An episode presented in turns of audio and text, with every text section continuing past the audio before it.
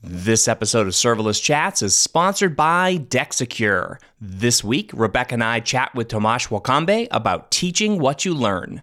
This is Serverless Chats, episode number 126.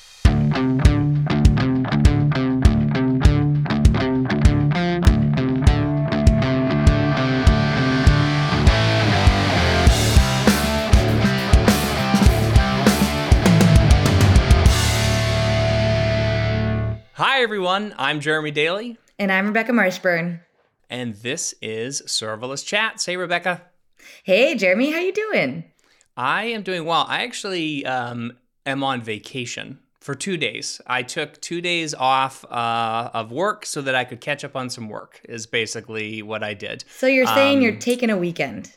I'm taking a week. Oh, uh, Glad you- weekends? I don't know. I kind of forgot what those are. When you have kids, you know, it, it gets uh, gets a little tough to to find time for yourself to do things. But actually, tomorrow I'm going to take my youngest daughter skiing for the day, so that should be fun. Yeah, that'll be really fun. Good on you. So, what have you been up to? I am actually, you might notice my background is a little different. I am visiting my mom Well, nice. and some of my family in the Bay Area. And, you know, it's always interesting to work in a new place. Super grateful that I get to do it. I'm also strange because there's like four dogs running around, two small children, lots of like trying to like quiet the barking or the garage opening. And, you know, it just brings back nostalgic memories of like, oh, okay, this is, yeah, all right, lots of stuff going on. Yes, well, I have my uh, I have my 13 year old daughter. I think holding my dog's mouth shut so he's not barking right now. So, um, anyways, um, so hey, we have uh, you know speaking of new places, although this is not really new for us, we've had some uh, we've had some guests from Poland before, but we have an excellent guest today, and I'm going to ask you, Rebecca, to introduce him because of the pronunciation of his last name. I would love to do it. And I see him smiling right now. I wish everyone else listening could as well. He's like, all right, let's see how this goes. He's like rubbing his hands together. So, our guest today is front end engineer at Stedi and co founder at Cloudash and an instructor at Egghead- egghead.io, Tomasz Łakomy. Hey, Tomasz, thank you for joining us. Hey, my pleasure. Thanks for, ha- for having me. You nailed that, Rebecca. That was good. Yeah, Did that was I? definitely close Okay, enough. All right. Um, so. Tomasz, why don't you tell the audience a bit about yourself and then what both Stedi and Cloudash do? There's a lot of things in that introduction, and so maybe let's break them down a little. Sure thing. So, uh, my name is Tomasz Łakomy. I'm based in Poznań, Poland. Uh, born and raised, actually. So, like I said, I'm a front-end engineer at Stedi. Among you know some of the other things that I uh, do, I end up wearing multiple hats, sometimes even on the same day. So, uh, Stedi is a is a very much serverless startup, which started in the US, but currently we have employees all around the globe.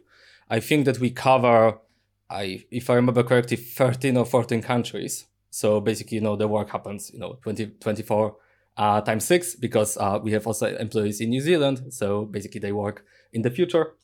Uh, what we are building is uh, an EDI platform for developers for building in business integrations. And if you are not aware of what EDI is, honestly, I don't blame you because I was not aware of EDI before joining Stedi either. Um, EDI is a ancient data communication, let- let's call it a standard. So effectively, what ends up happening is that if I create a company and I want to sell you, I don't know, pens, for instance, I, I sell you, you know, a 10, 10 pens and then 100 pens, and then I get so many orders for like millions of them and so on. At some point, you want to automate all those business transactions. And uh, at some point, you're going to realize that you need to integrate with this thing called EDI, which stands for Electronic Data Interchange. And this is effectively what more or less everyone uses in e-commerce uh, business. Even sometimes, even we realizing that this is uh, actually happening under the hood. So, in essence, it's an ancient backbone of modern commerce. And not only the standard is ancient because it was first created back in 1970s, so it's like way older than I am. But Hey, I, I was created in the 1970s, so I'm not that ancient. Late 1970s. Uh, anyways, sorry, continue. all, all good things were created in the 70s. in, in any case, all those platforms were also kind of stuck. Uh, back in the 90s, where I come from, by the way, because I was born in 1990, And there's like little to no innovation in this area. What we are building is uh, a set of products that allow any developers to build their own business integrations themselves on top of, uh, of, of course, existing AWS uh, infrastructure. We use AWS everywhere, uh, all the time. So effectively, what we allow, you know, customers to build their own integrations by standing of, on our uh, on our shoulders. Very cool. So let's let's talk about Cloudash um, though. So this is a side project that you um, you're working on with Maciej. Is it Winnicki? Is that the Winnicki? Okay, Winnicki. Okay, wow, man, Polish names. I can't do it. Um, I did get Maciej right though, uh, only because I work with a Maciej, so I know, I know that one. But um, anyways, I think you told me at reInvent that actually um, Maciej does most of the work on Cloudash, though, right? Like you're just sort of. A, I'm totally kidding. Um, but no, so tell us about uh, tell us about Cloudash and what that's all about.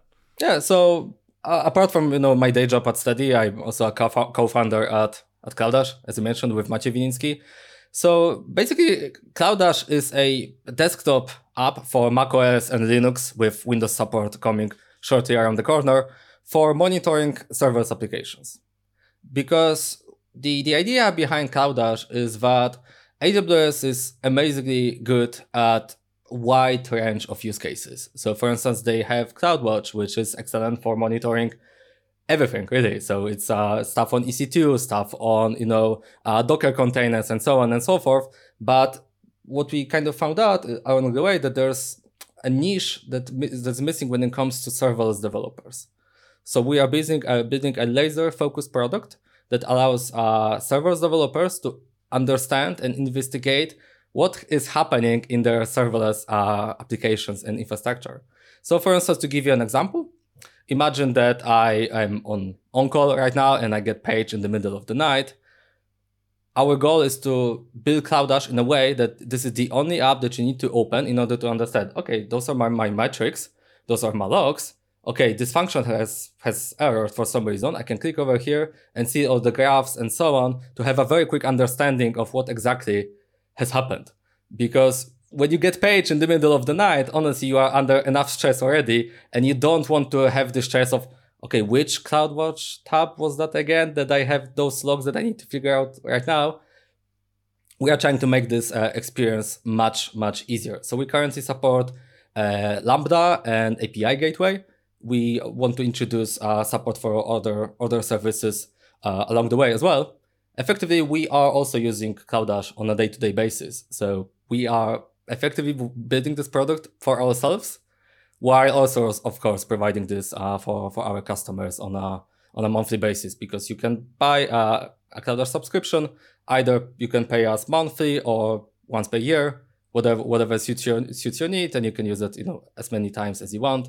And because it's a desktop app everything that happens on your machine stays on the machine. So we are not sending your logs anywhere. We don't store them. Like we genu- we genuinely don't care what's in your logs. Like we have, I have enough on my own logs to analyze. I don't need yours.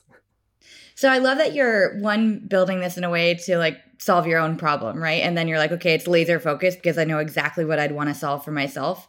And I'm guessing having something to do with log storage might be the an- part of the answer to what I'm about to ask, but with all the observability tools out there, how do you describe what's different about Cloudash? So basically, what's different is that uh, it runs on your machine and we only get the logs from AWS that you ask us for. So some in some of the other solutions, which I I'm, I'm not going to name because this is not about you know naming, uh, you know competitors yeah. and so on, but it's more of a uh, they're going to ask you for, for for some credentials or you have to import all the logs into their system in order to be un- able to analyze them, to run some metrics and so on and so forth. Whereas for us, uh, if a system is up and running you have an SLA of, you know, seven nines or whatever, you have an incident, you only want to laser focus on this particular incident time, you know, this hour when the system was down because, I don't know, US East 1 had some hiccups, as opposed to paying for 99.999% of the time where everything was perfectly fine. So that's that's one difference. And secondly, like I said, we are laser focused on on serverless developers and this uh, kind of uh, serverless experience. So for instance, we decided that we needed to include uh, API gateway support and all of the logs that come with it because we were not able to investigate some of our stuff. and it, it launched literally yesterday. So there you have it. Now we can use it. Uh, we have you know so many other ideas as well, like integrating with with alarms. So for instance, if I get a CloudWatch alarm, I should see all of that in Cloudash. Secondly, we want to also integrate with uh, CloudWatch Logs Insights, so I can query logs inside of Cloudash. So basically, the possibilities are, are endless, and I'm honestly very excited to see where it's going to lead us in the future. Yeah, that's super cool. So I think that's a super interesting sort of approach where it's like all of these all of these platforms we're talking about open telemetry and all these other things and they're ingesting all this data and you're log shipping and, usually these services will run within aws so you kind of minimize i think to some degree data transfers uh, data transfer costs and things like that but really interesting what you're doing bringing that all down to the desktop and just using the native AWS tools. And again, you can do a lot of really interesting things so far with, with Cloudash. So it's cool to hear all these other things you want to do. But I'm actually curious about uh, you know your opinion or your thoughts, and um, and this is probably part of the reason why you built Cloudash um, on sort of like this AWS information segregation problem. Maybe what you know you mentioned all these multiple tabs, right? Mm-hmm. The thing that drives me nuts is if I'm going into debug a Lambda function, bef- even if I'm just building like a small app, before I've got all my observability set up and all these other things you're like, okay, go to CloudWatch logs and then go to this log group and then go to this particular, you know, then search all log groups and then try to find what it is that you're looking for. And that's on one function. You're like, oh, now I got to go find the API gateway logs and now I got to go find this. And what if I have four functions running together or they're communicating with SQS? Like, it is the biggest headache to try to pull all that stuff together. And AWS seems to do this with everything. It's because, and again, maybe it's a two pizza team thing. Maybe it's just the way that, you know, the isolation of the stacks work. But this is just a sort of a common pattern I think that AWS falls into is that everything is segregated, um, and when you want to bring that all together, it, it's really hard to do. So I just curious, like maybe why? I mean, so maybe two questions here. One, is that the primary motivation for this? Just to find that sort of like easy single pane of glass locally whatever using these existing tools but more so where do you think that disconnect is with aws okay so this is um this is a very good question, a very good point. As I mentioned, effectively, uh, what we are trying to to build is something that allows developers to go into the root cause of an issue as soon as possible without having to fight with the UI, with the console, and having this mental overhead of, okay, so I clicked on this log group, now I have to go this, I have to copy this ID, I have to paste it over here. Because when you have an incident, your mind is racing and it's not easy to understand what's happening even without like the, the UI and the experience getting in the way. So we want to get out of your way. We want to minimize the time that it's needed to have an understanding of what's happening in your system, to have, you know, view on the logs and the metrics and the, the charts as soon as possible. And it's basically like a horizontal view of, of the server's landscape because we don't have a you know product manager that we report to or something like that. In fact, there's only two of us, so there's Maciej and myself in this. So we are able to kind of iterate much faster, and we are not mm, you know focused on only single particular service like Lambda, and then we have to talk to CloudWatch team to add something and and you know and, and stuff like that. And secondly, when it comes to to AWS, I think you are absolutely right that some of those concerns effectively are a result of teams being very independent. Because of course, having independent teams that can ship uh, software independently uh, it's an excellent thing because they can move so much faster. There's less friction. Uh, you know, the velocity goes up. But sometimes you need to take a step back and understanding how this entire experience shapes up for for the customer. And you know, sometimes it works, sometimes it doesn't. And you know, I I am a front end engineer. I do front end, you know, CSS, HTML, React, and all of that uh, in the browser. And I have this unp- unpopular opinion that I actually I do like AWS Console. I think that AWS Console is great, given the constraints that they have, because AWS is a remarkably complex product, and being able to surface that to the customers in, in a browser, this is remarkably difficult. I think, of course, there are there are serves for improvements. There's so many low hanging fruits in the console and so on, but nevertheless, it's a miracle that everything is possible for the console, even though I prefer CDK. um, well, you you said something in there that I thought was sort of played on a theme that is also something that I, I keep pulling on this thread, but um, it's this idea that the I guess the dynamics of what it means to be a developer. I mean, you said you're a front end developer, but even as a front end developer, you're probably still deploying some back end things or interacting with with AWS. Um, and it, and for someone who even was a traditional backend developer, this is somebody who went from writing some code, maybe having a test environment to test it in, but then that very much so throw it over the wall and then let the ops team kind of deal with it. And we've seen this change in dynamics now where cloud developers, full stack cloud developers or backend cloud developers or whatever, they're becoming more and more responsible not only for their code and their code running in production environments, but also they're responsible for like the services they pick. And like, oh, I, I decided to use DynamoDB or I decided to use um, EventBridge. Now that even though that's a sort of a an ops thing you would think of, you're now responsible for a lot of that. So just I guess your thoughts on the the visibility into that how important is that now become for your average developer to almost become an observability expert as well uh, that's a that's a good point so i can probably answer that but by describing how i kind of work on a day-to-day basis at Stedi because i think this is kind of relevant so we have fully independent teams so for instance my team uh, is working on, on our product which is called mappings so this is um, Mappings is a, a product that allows you to build uh, JSON to JSON data transformations, to put it uh, very shortly. And you know everything at Stedi effectively is written in TypeScript. Everything is written uh, using CDK and deployed using CDK.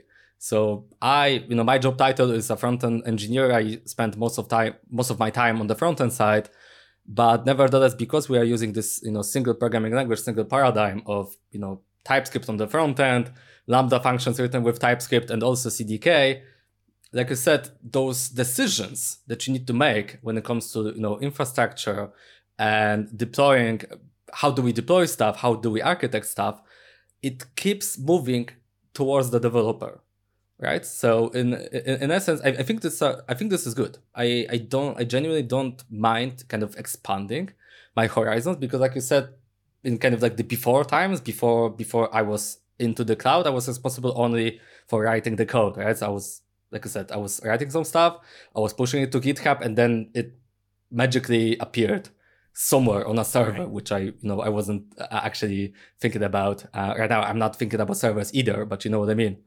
Uh, whereas right now, with with the advent of, you know, of, of infrastructure as code and of all of those uh, other technologies, it's becoming, I dare say, simpler to have a greater understanding and greater um, kind of influence when it comes to how your production stuff gets architected, as opposed to joining like a you know legacy enterprise company who has been building stuff this particular way for the last 20 years and good luck changing anything there with you know with cdk and aws infrastructure as code we get to create destroy production stacks in, in minutes and i think this is something that if you are very much into cloud world you, you keep forgetting about this that you could create production stack in minutes and destroy it uh, afterwards. This is a, a, remarkable power. So I'm interested in in at first I thought you were going to say okay, the amount of decisions that are now being pushed in the developer direction is almost like an overwhelming thing. Um, and i shouldn't have completed that thought in my head because you're like i really i really enjoy the number of decisions that are now like being more um, pushed toward the developers like sphere if you will.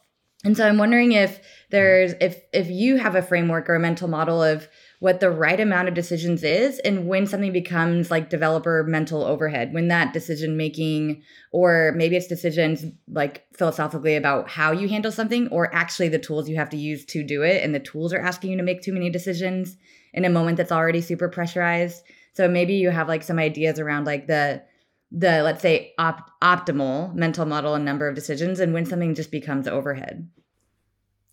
That's a that's a good question. So i, I can be very cliche and say it depends. Love it. but uh, go forth. Yeah but apart, no. Apart from that uh, I genuinely think that decisions are you know ha- having developers make lots of decisions it's it's nothing you know hugely painful within certain boundaries. So for instance, if you are working for a serverless startup like you know me at Stedi, we have some of the decisions that are kind of made upfront, and this is kind of what you sign for when you are joining Stedi. So for instance, we are using AWS for everything. So you are not going to ship stuff on Azure, for instance. Like we don't mind Azure, but we are using AWS. Uh, secondly, we do everything in, in serverless paradigm, right? So for, uh, it's actually not possible to create an EC2 instance in any of our accounts. I, I haven't tried, but I was told that it is uh, it's it's not possible. Uh, but when you have a certain amount of constraints when it comes to you know the paradigm and the programming language, for instance, some uh, predefined sets of architecture decisions, because for instance, again using CDK, you may your, your company may have created a set of uh, custom constructs that hey we are we allow you to make decisions about the library that you're going to use in code or how do you actually write the code and what you use for tests as long as you write those tests because testing is important. But for instance, if you need a REST API, this is a construct that you can you know download from our internal npm and use that because it has all the best practices and security capabilities built in. Because I know there's, in my opinion, there's nothing worse than reinventing the wheel when it's not necessary, especially when it comes to like stuff like security authentication. Nobody wants to implement their own authentication stack and so on. Yeah, totally agree. And I, I think that again, the ability for developers to make decisions is actually quite empowering. Um, and then putting some of those guardrails in place, like you said, like having some of those uh, boilerplates to start. But that's one of the things I love about serverless is that it's sort of like you can do a lot of different things. Uh, and even if you didn't standardize on TypeScript, for example, I mean, if you wanted to write some functions in Python and some in Go or whatever, you know, you have the flexibility to do that. You have the flexibility to spin things up and tear them down very quickly. Um, and I do like the idea of, you know, standardizing on TypeScript. Although uh, the CDK isn't my cup of tea. Um, you know, I do definitely see the power in it. I love the idea of constructs. I love the repeatable stuff there. But if you're a developer who can write TypeScript, and now you're saying, oh, not only can you write front end code, you know, whether it's React or whatever using TypeScript, now you can write your Lambda functions, your back end code doing it. Oh, and then by the way, you can also write your infrastructure as code using it as well, which I think is uh, I think is a pretty good is a pretty good model for a company to have to kind of break down those barriers in between, or you know, sort of uh, you know reduce the learning curves and break down the barriers between different sort of disciplines, I guess. Exactly. I was honestly I was blown away when I find out about CDK back in 20, 2019, late 2019. But hold the phone. I can do infra stuff in TypeScript. Uh, it's it's it's mind blowing. I mean, it's it's not. I mean, it's not only about um, it's not only about CDK because I remember quite vividly when I saw, for instance, serverless framework for the very first time. I was I had like two weeks of experience with AWS, and then I saw a serverless framework template, and somebody told me, "Hey, this is a declarative description of stuff that we're going to provision in the cloud," and they hit like you know SLS deploy, and I saw you know all those databases and so on created in the cloud. I was absolutely blown away uh, that you know it's, it's it's possible because as developer with a traditional front end background, I was very much convinced for years that this is hugely difficult. This is kind of beyond my reach. And right now the tables have shifted because, for instance, I see backend engineers going like, no, I am not touching frontend. Frontend is way too difficult for me. I prefer, I'm going to hack my DynamoDB table. This is so much easier. I don't want to do anything on, on the frontend side. Hi, everyone. I just want to take a moment to thank our sponsor, Dexecure. Dexecure empowers web developers by automating tasks that are essential for every website, freeing up developer time to focus on building. Dexecure currently has three products to help your team. Their Web Asset Optimizer optimizes content like HTML, images, CSS, JavaScript, fonts, videos, and more. Their third party optimizer takes care of all your third party assets, and their Intelligent Network Optimizer enhances the performance and resiliency of your website.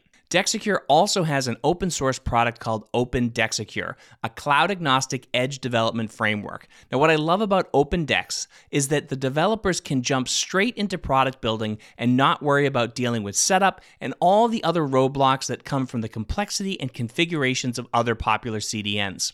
If you're interested in trying Dexecure's products, you can for free. Just visit Dexecure's website at dexecure.com to sign up and learn more. That's D E X E C U R E dot com. So, something that really, really, really impresses Jeremy and I about you and your work is how passionate you are about learning. And so, I want to make sure that we hold some time to talk to you about this specifically. But before we go too far in, uh, generally, as I, I like to do, as I'm want to do, I like to see, like, okay, you know, read some of the stuff that you've published and then see what's going on on your Twitter to see what's on your mind right now. And then I like to go into GitHub. And just for anyone listening, today is February 22nd, where I am sitting. It is 8:35 in the morning. And I know that Tomasz is in Poland, so it's a bit of a time difference, but I was like, okay, what's he been doing on GitHub? And he made 17 contributions today on February 22nd before 8 a.m. my time. And I was like, what is going on? Like, it's not even 8 a.m. And there's been 17 contributions. Um, because I was like, yeah, 78 repos, sweet, you know, 71 stars, awesome, nice. And then the contributions graph was just like bright green. And I was like, what? It's not even 8 a.m. And so before we go too far into learning, I'm curious if there's any contribution that's like what's the last contribution you made? And like or what's your your favorite one from today? 17 before 8 a.m mm. is pretty impressive. Um my favorite one is not from today so it's um but but i i, I have something that i did uh, a while back and i thought that was um, quite useful. Uh when i was this is probably going to uh, be also mentioned sometime later in the episode but i also teach web development on egghead.io. Uh, so at, at some point, I was building a, a CDK course, which actually I have two CDK courses published, and the first one of them launched last year. And when I was working on this, I ended up preparing a, a CDK workshop, which is available on my GitHub account. And it's it, it's there. It's it's free. Like I don't monetize it. Whatever. It's uh, it's kind of prepared. It I I wrote it with uh with this idea that somebody can just take this repo and learn CDK on their own. My favorite part is that every now and then I get a DM on Twitter with somebody who found this repo and they go like, "Hey, this is so damn cool! I've learned, you know, uh, you know, CDK from you from the from this uh, particular repo." So I, I guess what I'm trying to say is that sometimes when you create content and you publish stuff, you never know what's going to click. So sometimes even something that was like offhandedly prepared for you. Just you know, I'm going to push it on GitHub, on GitHub so I don't forget. It's it's mind blowing that sometimes it, it it takes back, and you know somebody else can gain the benefit of just putting some stuff out there. This is partially why I also publish some notes on my blog, uh, because I go like, okay, I have some notes. Some of them are actually okay-ish to be published. Some of them are not. I, I don't publish those, but but still, if I learn something new, you know, it's it's it's worth it to just publish it. Worst case scenario is that nobody's going to read that. You know, and, and that's a, a, really interesting point that you made about, you know, you putting stuff out there that it will click for somebody or sometimes it clicks. And, and we talk about this a lot where, you know, you see the same blog post sometimes about the same subject written a thousand different times in a thousand different ways. But here's the important thing to remember is that you know you could rewrite a blog post in in your viewpoint or from your viewpoint or how you see it how you digest it or what your mental model is. And that might be the mental model of other people where then it finally makes sense. Because i've read a ton of blog posts about things that make no sense to me and then i read one that's basically the exact same thing but for some reason this time it makes sense. So i think that's super important and you mentioned the notes that you do um, you know, so you, you, know you're watching a lot of these videos. You you, you mentioned uh, Yan Cui's uh, the Burning Monks uh, Step Functions course. You um, you know some of the reinvent sessions that you've watched, uh, DynamoDB modeling with uh, Alex DeBrie. Um, so some of these things, you know, I'm I'm just curious. You know, not only just this importance, I think, to you to have the accountability maybe almost you know to yourself to kind of say like I've watched this I've taken some notes I'm going to put these notes out there. And then for you even being able to say to yourself if these notes aren't good either maybe the content wasn't good or maybe you didn't take very good notes like maybe you didn't learn enough from it. But I'm just curious what your thoughts are on sort of how important it is for developers to take the time to do things like that, to watch these reinvent, you know, the reinvent uh, uh, sessions, or to uh, buy a course from from Yan or something like that, and, and to take the time to go through that. Um, you know, what what's the importance of that for you? Well, um, I, I think it's hugely useful and absolutely, I, I dare say, necessary if you want to kind of st- stay in the game, especially when it comes to some of the reinvent videos because well I I am a visual learner, for instance. I, I do read blog posts, but I learn the best while I'm watching videos. So for instance, I end up watching quite a lot of re:Invent 21 videos because obviously I was not able to attend every single talk because this is not humanly possible. So I end up watching, you know, quite a lot of those and learning some stuff and trying to share as many as many of those uh, that I find interesting on Twitter for the record, I, I'm yet to watch any bad session from last year events. Like all of them were absolutely excellent. Kudos to the I, team. I think it's um exactly. I, I think it's hugely hugely important to be a lifelong learner when it when it comes to having like a success, successful career in tech. It's not exactly a trade where you I don't know practice for three months, gain gain a particular skill, and you can kind of fly with that for the next twenty five years before you retire or whatever.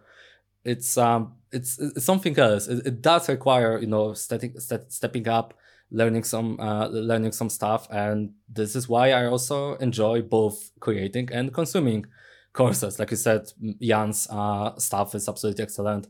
Uh, I was going through his uh, AppSync course last year, and I've learned a ton because you know you have you have documentation, you have blog posts, you have all of those re:Invent videos, but very often what you need is somebody who's going to take the time and is going to compile all of this content together in something that is uh, much more streamlined, that is that has order, that has you know focus, and it's so much easier to kind of get in and understand. Okay, those are the steps that I need to take in order to use the server service uh, successfully because for instance not every single re:Invent talk has a live demo.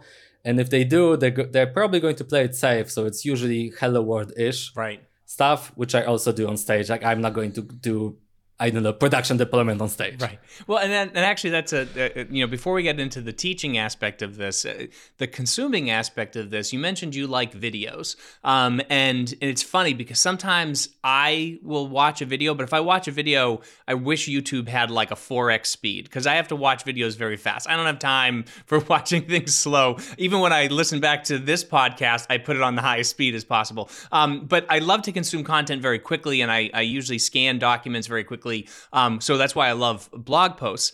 But from a consuming standpoint, it's not just about the individual video or the individual blog post. You mentioned this idea of this consolidation, this idea of bringing in, you know, all of the maybe not all the details, but at least enough of the context of a problem um, or of a product or service or whatever it is that you're learning, um, bringing that all together. So from from your standpoint you know is that is there a balance between that? Because i always find the blog post randomly that talks about some specific edge case which is helpful.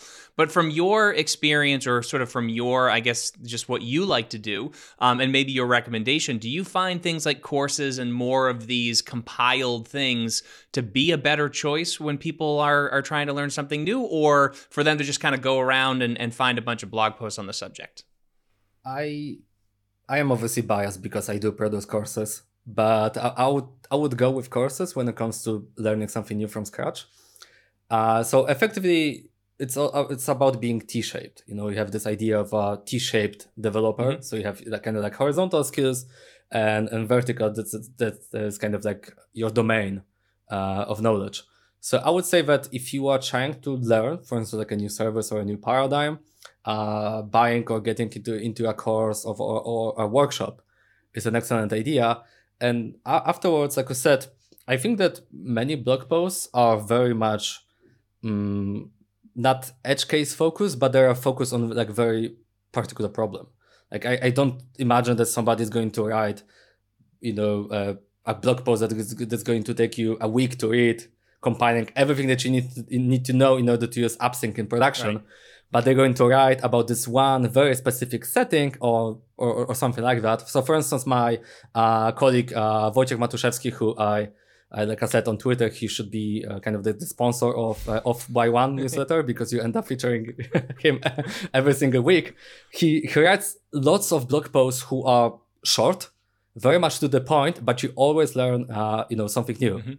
So it's it's usually a combination of of those two, but I do tend to start with a course. For instance, when I was trying to get AWS certified, uh, in 2019 and later in 2020, I ended up going through stuff on A Cloud Guru, which is absolutely excellent. I, I do highly recommend them because if you want to get certified, you can either pay somebody to give you this content in a streamlined form. This is what you need in order to pass the exam, or you can go to AWS documentation and try to understand which one of those 30 million pages I need to read in order to pass the exam. So I loved how you said learning, especially for tech, or really, I think you you would expand that to all things, right? As a, as a necessary, you use the word necessary, and I think to mm-hmm.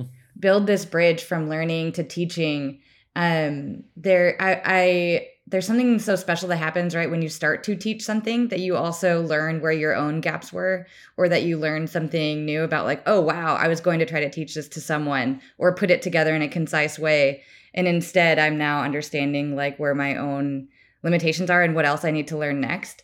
And so to build this bridge into learning more about what you're doing in the teaching sphere i'm wondering if there's a moment that you could talk about where you were building a course where you like worked backwards and ended up learning something new in the building of that course? Uh, I, i've had like so many of those moments. Uh, when i was you know working on some of my cdk stuff I, for instance, I had some kind of like a lesson plan because I tried to work backwards. So each one of my videos has a title and description. So I write those first and later, you know, work on the examples and the videos and so on to have an understanding first what I want to teach and secondly, you know, how do I actually do it. But you know, I, I was I was going through those and then I figured, okay, but this might not be obvious to somebody. But what if somebody is not going to enable this setting? What's going to happen then? And then I figured, oh crap, uh, they need they need to do this. All right, so I'm going to add this additional one lesson, for instance, on uh, generating types for your GraphQL schema, because well, I made a typo, it broke my stuff, so it's probably going to break somebody else's stuff. So then I had to dig out, okay, how do I exactly generate types for uh, AppSync GraphQL schema? There's a package for that. I found uh, a blog post, by the way, I, I cannot remember who wrote it. I can share it on Twitter probably, but it was like very short. It took me like a minute to read. Solved my problem. I put that into into the lesson, so the course got better as a result of me, you know, struggling for a bit. Yeah, and I think that that idea of things not being obvious is something. Uh, it's something that we lose all the time. Where basically, you know, you're going through.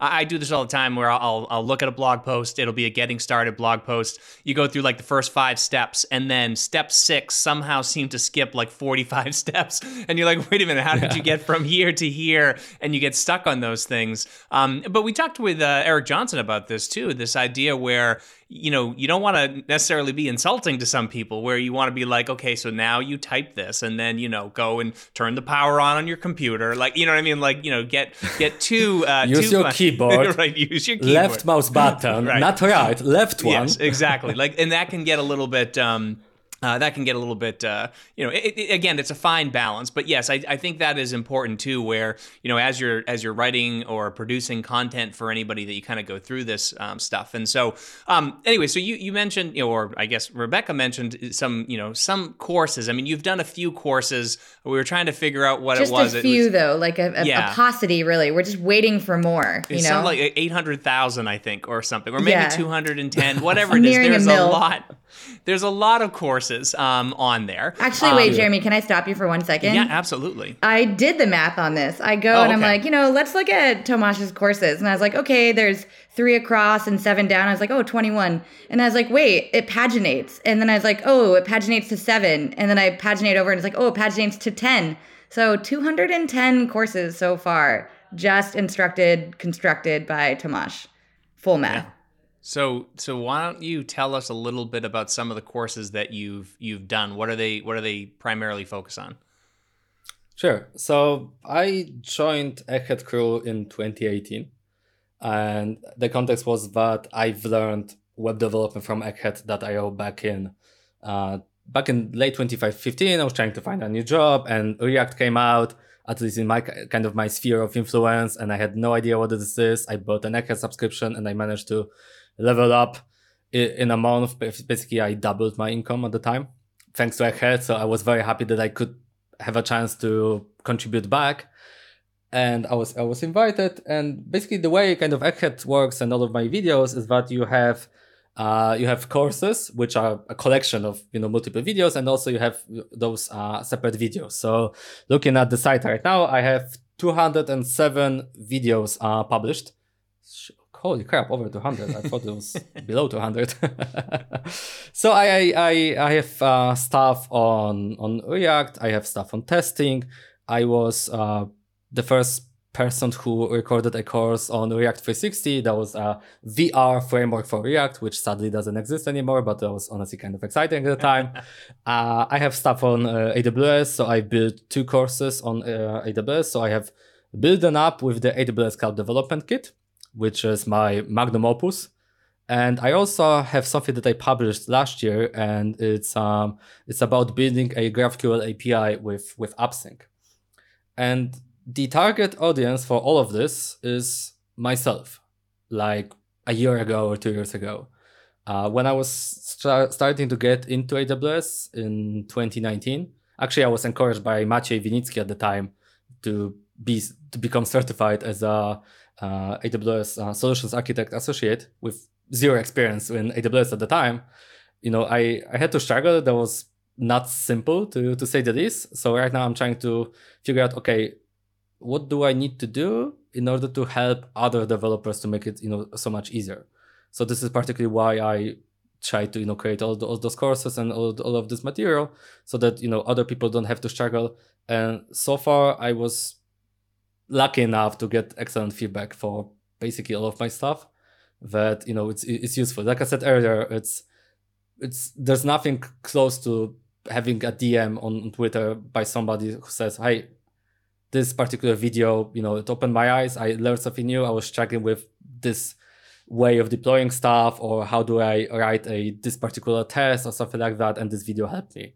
And honestly it means a lot every single time somebody does that. Yeah, totally agree. So let's say there's there's another you, or you know, as you said, you're building courses for like an audience of you or someone like you in your shoes. Let's say a developer wants to learn a new framework or language or platform today.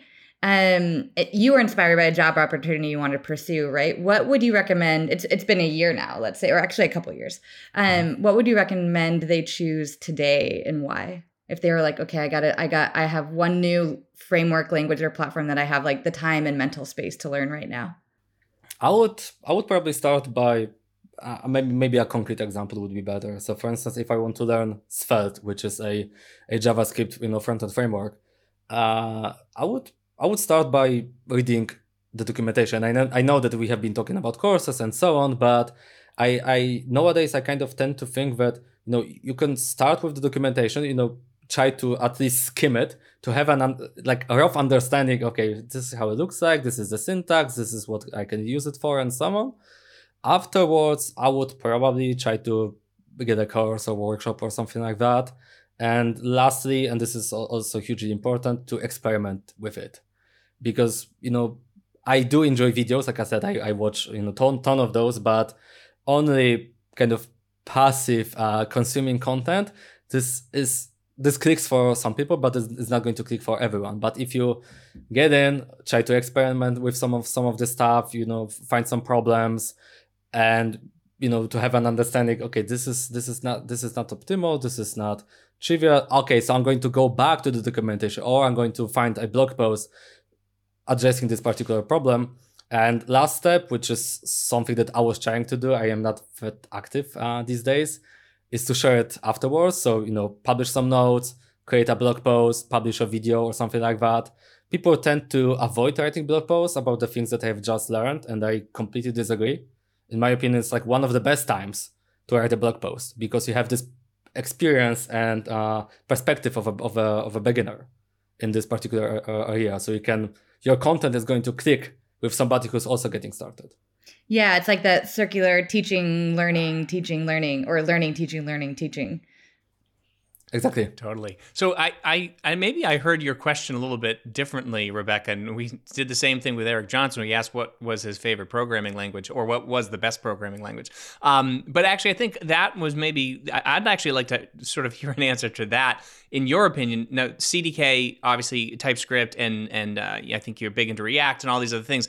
Um, I think that, or and actually there's Svelte as well. Um, but if somebody is coming into the space, maybe they're a JavaScript programmer or whatever now, um, and they're getting into cloud, is there a framework or a uh, a collection of tools? Like what is what is probably the best thing for someone to get started? What specific, I guess, framework should they learn?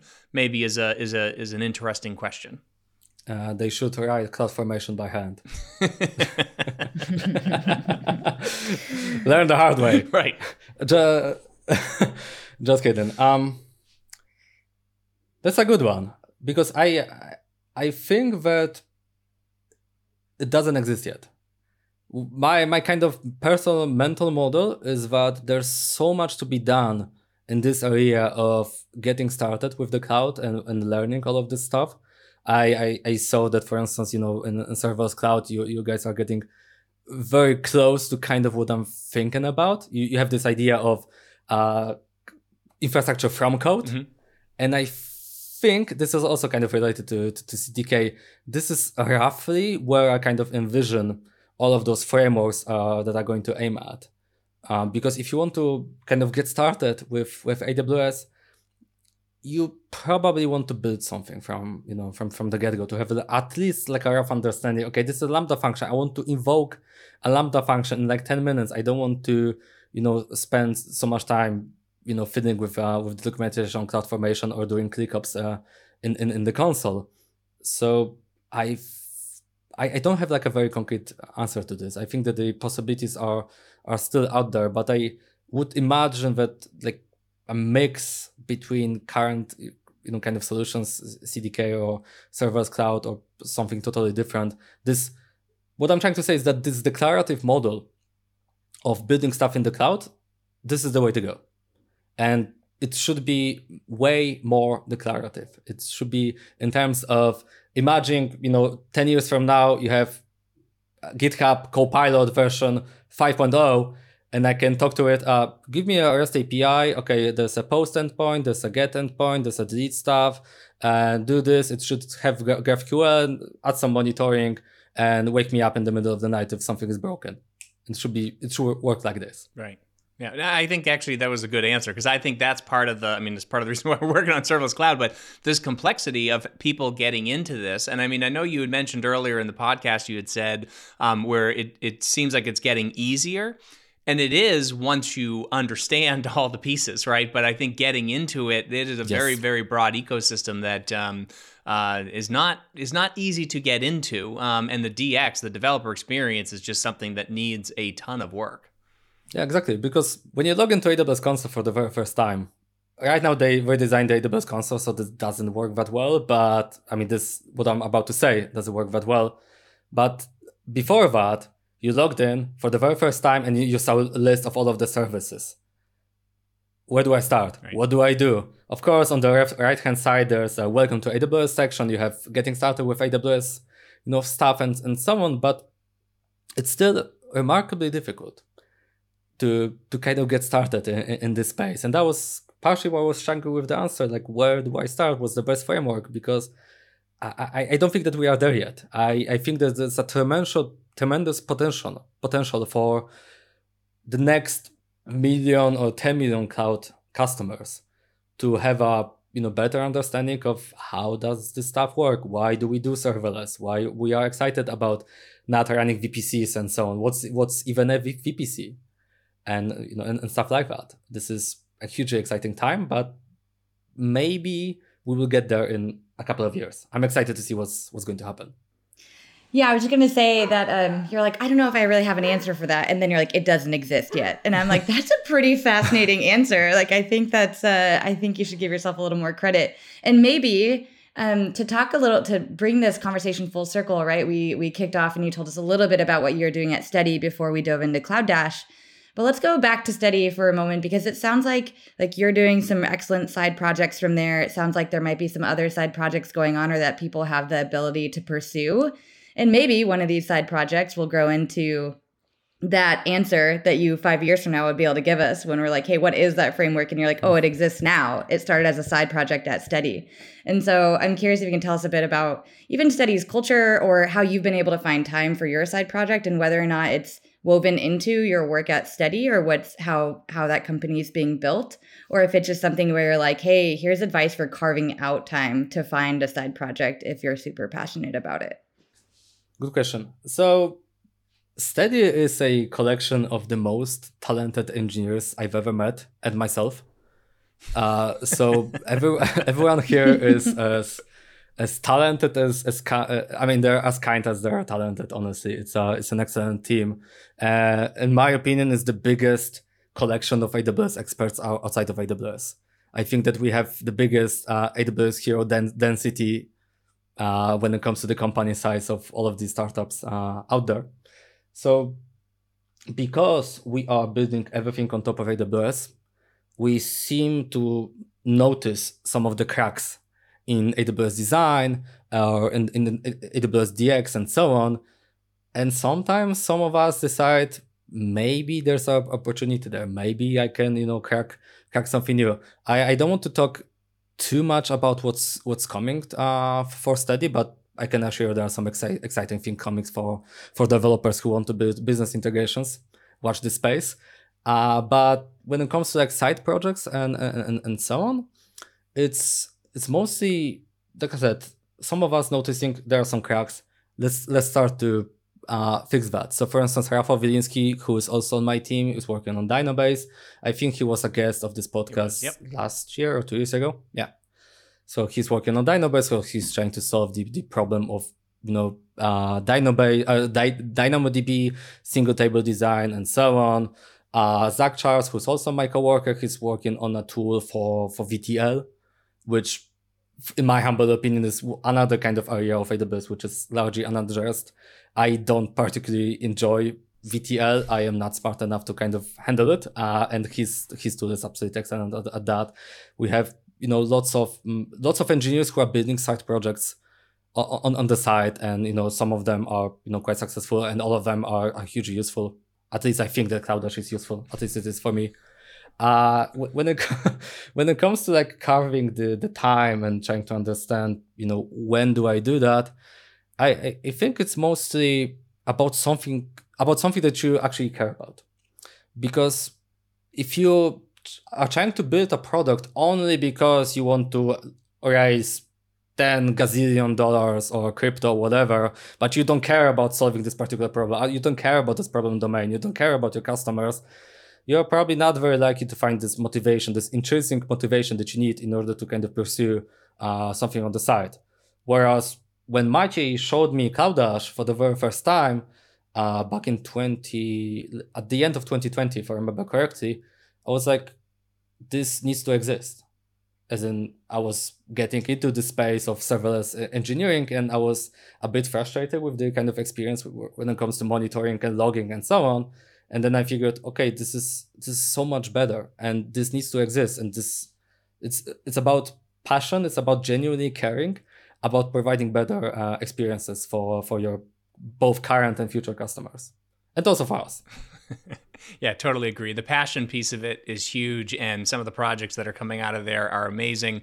Um, we were talking about time quickly, how you carve out the time. Unfortunately, we are out of time, um, so we do need to wrap up. But uh, you I made will that say, go by so fast. It did go yeah. by fast. I know, and yeah. you know, the interesting thing was is that uh, my dog didn't bark while I was speaking, so that's good. I think we had one little bit of Rebecca's. Uh, I don't know if it was your brother's dog or somebody was barking in the background, but for the most part, around. we were pretty good. And uh, Tomas, I didn't hear um, your wife's rabbits making any noise in the background.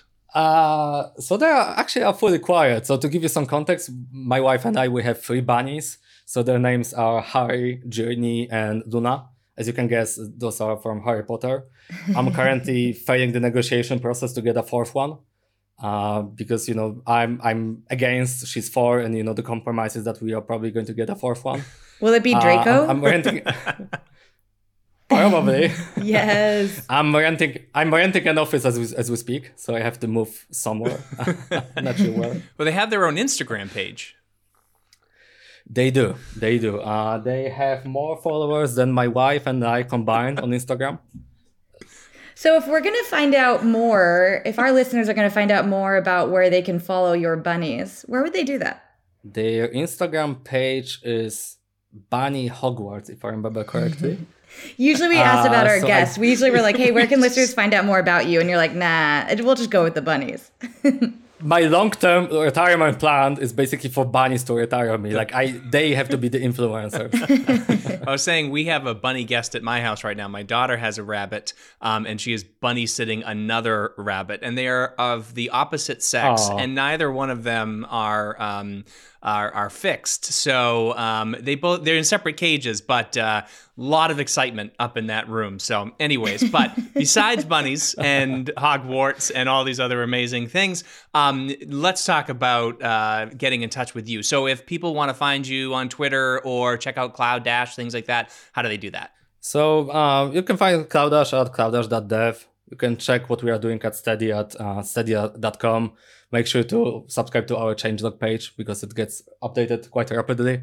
Uh, I'm overly active on Twitter, so unless you want to get you know half of your feed with my tweets, don't follow me. But if you want to, you can find me at at tlakomy. So it's T L A K O M Y. I'm sure it's going to be in the show Yes. notes as well. Uh, don't email me. I'm terrible at email. Uh, you can check out my stuff on you know tlakomy.com. But nowadays I will be probably blogging more on cloudash.dev slash blog because it's our cloudash blog. So if I have something to to share when it comes to serverless space, API gateway, lambdas, DynamoDB, all of that, it's probably to, going to land there. And Cloudash, for those who are listening, only one D. Because I looked at Cloudash with two Ds at once, and then uh, at one point, and it was not the Cloudash I was looking for. We bought a redirect, by the way, so you can do the double D. Ah, good, good. okay. All right. Well, we Smart. will put all of this stuff in the show notes, and I just want to apologize collectively to or to all of the Polish people out there for my terrible pronunciations. Um, but uh, thank you so much, Tomasz. It was great having you. Thanks so much, Tomasz. Likewise, thank you for having me. And that's this week's serverless chat. Rebecca and I want to give a huge thank you to Tomasz Łakomy for being our guest this week and to our sponsor, DexSecure. If you want to check out the show notes and a full transcript of this episode, you can find them at serverlesschats.com slash 126. For more serverless chat, subscribe, sign up to be an insider, check us out on YouTube, and follow us on Twitter, Facebook, and Instagram. You can connect with Rebecca on Twitter at Becca Odelay and me at Jeremy underscore Daly. And if you want to keep up to date on everything serverless, make sure you subscribe to the Off by None newsletter at offbynone.io. Thank you so much for joining us, and we look forward to chatting with all of you again next week.